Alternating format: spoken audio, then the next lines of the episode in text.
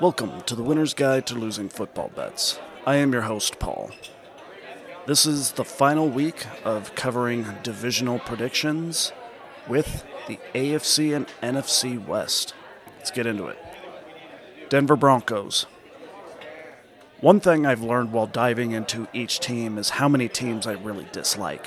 Why does Denver even have a team? They just feel superfluous to what the NFL is all about. It's merely a destination for social rejects like Russell Wilson and Sean Payton, who lack any self awareness and believe their prior success was a direct result of their own greatness.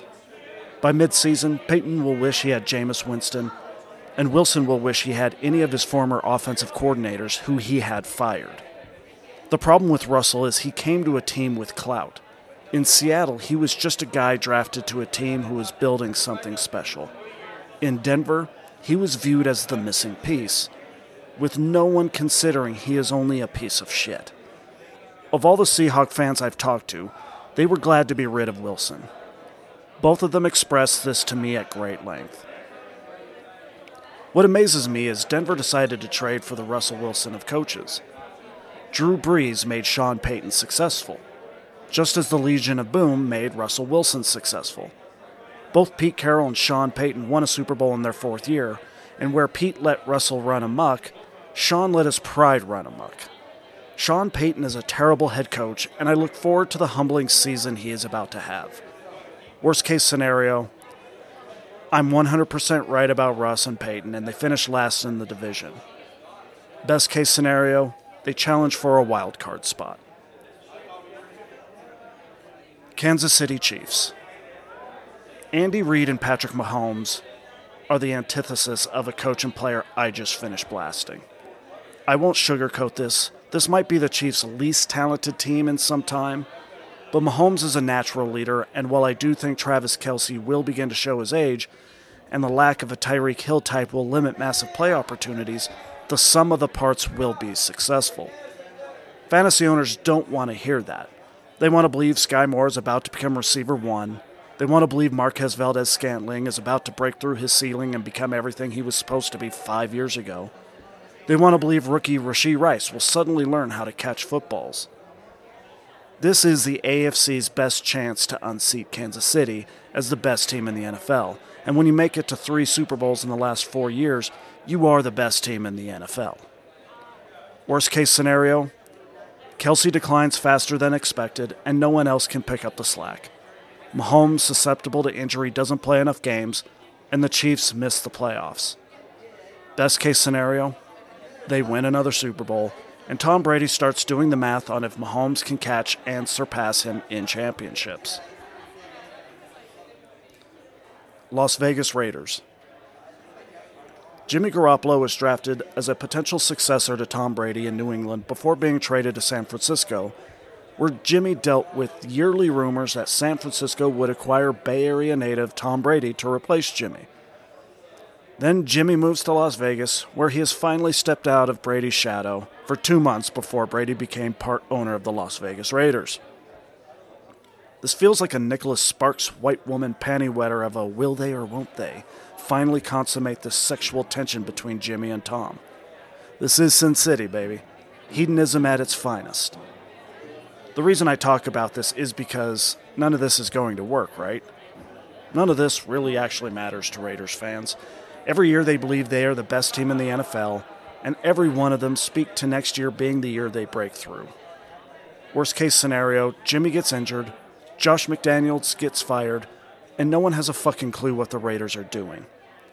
Best case scenario, the Raiders just miss the playoffs, but the defense needs work, so Tom Brady hires newly available Bill Belichick to be defensive coordinator under Josh McDaniels. The San Diego Chargers. New head coach Kellen Moore has the difficult task of guiding this team to the playoffs before actually being named head coach, which should occur next January. The biggest challenge will be navigating a quickly changing offense in which Ekeler, Allen, and Williams could all be gone in the next year or two. The Chargers have drafted a lot of running backs the last few years, but none have looked close to replicating half of what Ekeler provides. The other half of this team also has its issues with age, regression, and missed potential. Defensively, they always feel like they are one piece away from being a juggernaut, but end the season with a whimper. Worst case scenario, Brandon Staley does enough to keep his job. Statistically, last year's team was never better offensively or defensively than Anthony Lynn's final season. Best case scenario, I'm not going to say what you think I'm going to say, which is the Chargers do terribly and get Staley fired. This actually is a good team that can make a run in the playoffs. They have the talent to make it to the Super Bowl. AFC West results. Kansas City will coast to another division championship, while the Chargers, Broncos, and Raiders fight for relevancy.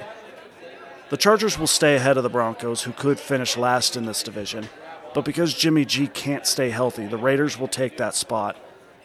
And I don't care how good Aidan O'Connell looked in the preseason. NFC West. The Arizona Cardinals. We're going to talk less about Arizona and more about what they might look like with Caleb Williams this time next year.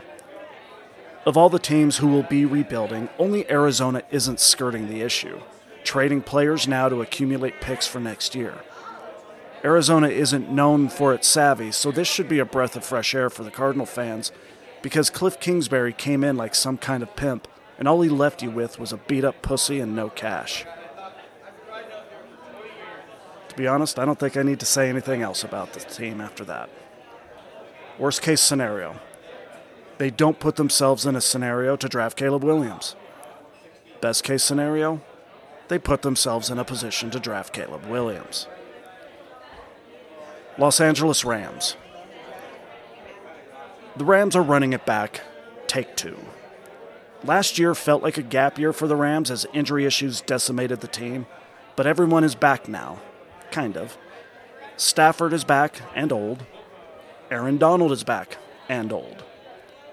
Cooper Kupp is back from that injury and now suddenly has a different one, so we'll see if his legs will allow him to participate. And Sean McVay is back, who I question his desires, who I question his desire to return. Does he see something in this team, now gutted by salary cap cuts and geriatric contributors? Or is he focused on his legacy in the NFL? He didn't build this team, he just drove the car more efficiently than Jeff Fisher. Since he was first hired, McVay has never known the joy of drafting a player in the first round. Maybe he is waiting for that singular moment before he hangs it up. Worst case scenario Stafford, Donald, and Kupp can't regain their previous skill set, and the depleted roster gets worn down, leading to a top five draft pick. Best case scenario could the Rams actually run it back? I won't bet against Aaron Donald when he is on the field because he can ruin any game plan. So I'll give the Rams a shot at making the playoffs. San Francisco 49ers. The best moment of preseason was the day Trey Lance was traded. Not because I didn't like the kid or because I called it, but because I just wanted the dialogue over who would be the second string quarterback to be over. I am sick of these yearly QB controversies in the Bay Area, and now the team can move forward with Purdy. At the time of my recording this, Nick Bosa still is unsigned, and I'm mostly unworried about it, but I can't help but think about off seasons of old when Harbaugh was fired, and Aldon Smith was arrested again, and Justin Smith retired, and Patrick Willis retired, and Chris Borland retired, and Bruce Miller was arrested for beating his girlfriend. I am a broken man when it comes to off-season 49ers news, and no amount of successful player re-signings will keep me from flinching when I know I'm about to be hit with the backhand of more bad news. Worst case scenario, as with previous season trends, Brandon Allen starts the most games in San Francisco, and, well, yeah, that's just depressing. Best case scenario Purdy is the guy, and he stays healthy. Bosa signs and plays 17 games. San Francisco wins the next three Super Bowls. Seattle Seahawks. Everyone has been sucking the dick of Howie Roseman in Philadelphia but no one is satisfying the team of John Schneider and Pete Carroll, who have consistently had better drafts than Howie over the same length of time. The duo never had less than seven wins in a season and consistently find talent at all levels in the draft. It was Howie Roseman who was trying to send Jalen Hurts to Seattle for Russell Wilson. Had Seattle accepted that trade, it would be Howie on his knees in Schneider's office. Worst case scenario Geno Smith reached his ceiling last year, and the second half come down last year is replicated. And Drew Lock is equally ineffective, and the Seahawks miss the playoffs for just the fourth time since 2010. Best case scenario I have been critical of Seattle not drafting a quarterback, but then I watched Drew Lock in preseason, and I can't help but wonder if they feel he is the QB of the future for the Seahawks. At 26 years old and not a lot of mileage on his arm, Seattle can make a playoff run with this young and exciting offense and a re emerging defense. NFC West results. You have to wonder if coming so close three of the last four years without winning the Super Bowl will affect San Francisco psychologically. It might once they make the playoffs, but they will be all systems go during the regular season. Seattle will be strong again at home, but struggle on the road. The Rams will just struggle all season. And as I said, Arizona isn't shying away from their intentions of securing the first pick in the NFL draft. Next episode we are a few days away from the Lions at Chiefs, and all we have remaining is my 2023 complete season predictions, including draft seeding, playoff seeding, and the results of the playoffs, including the Super Bowl champion. You might just be shocked who I have winning it all. Until next episode, this is Paul for the Winner's Guide to Losing Football Bets. Be safe.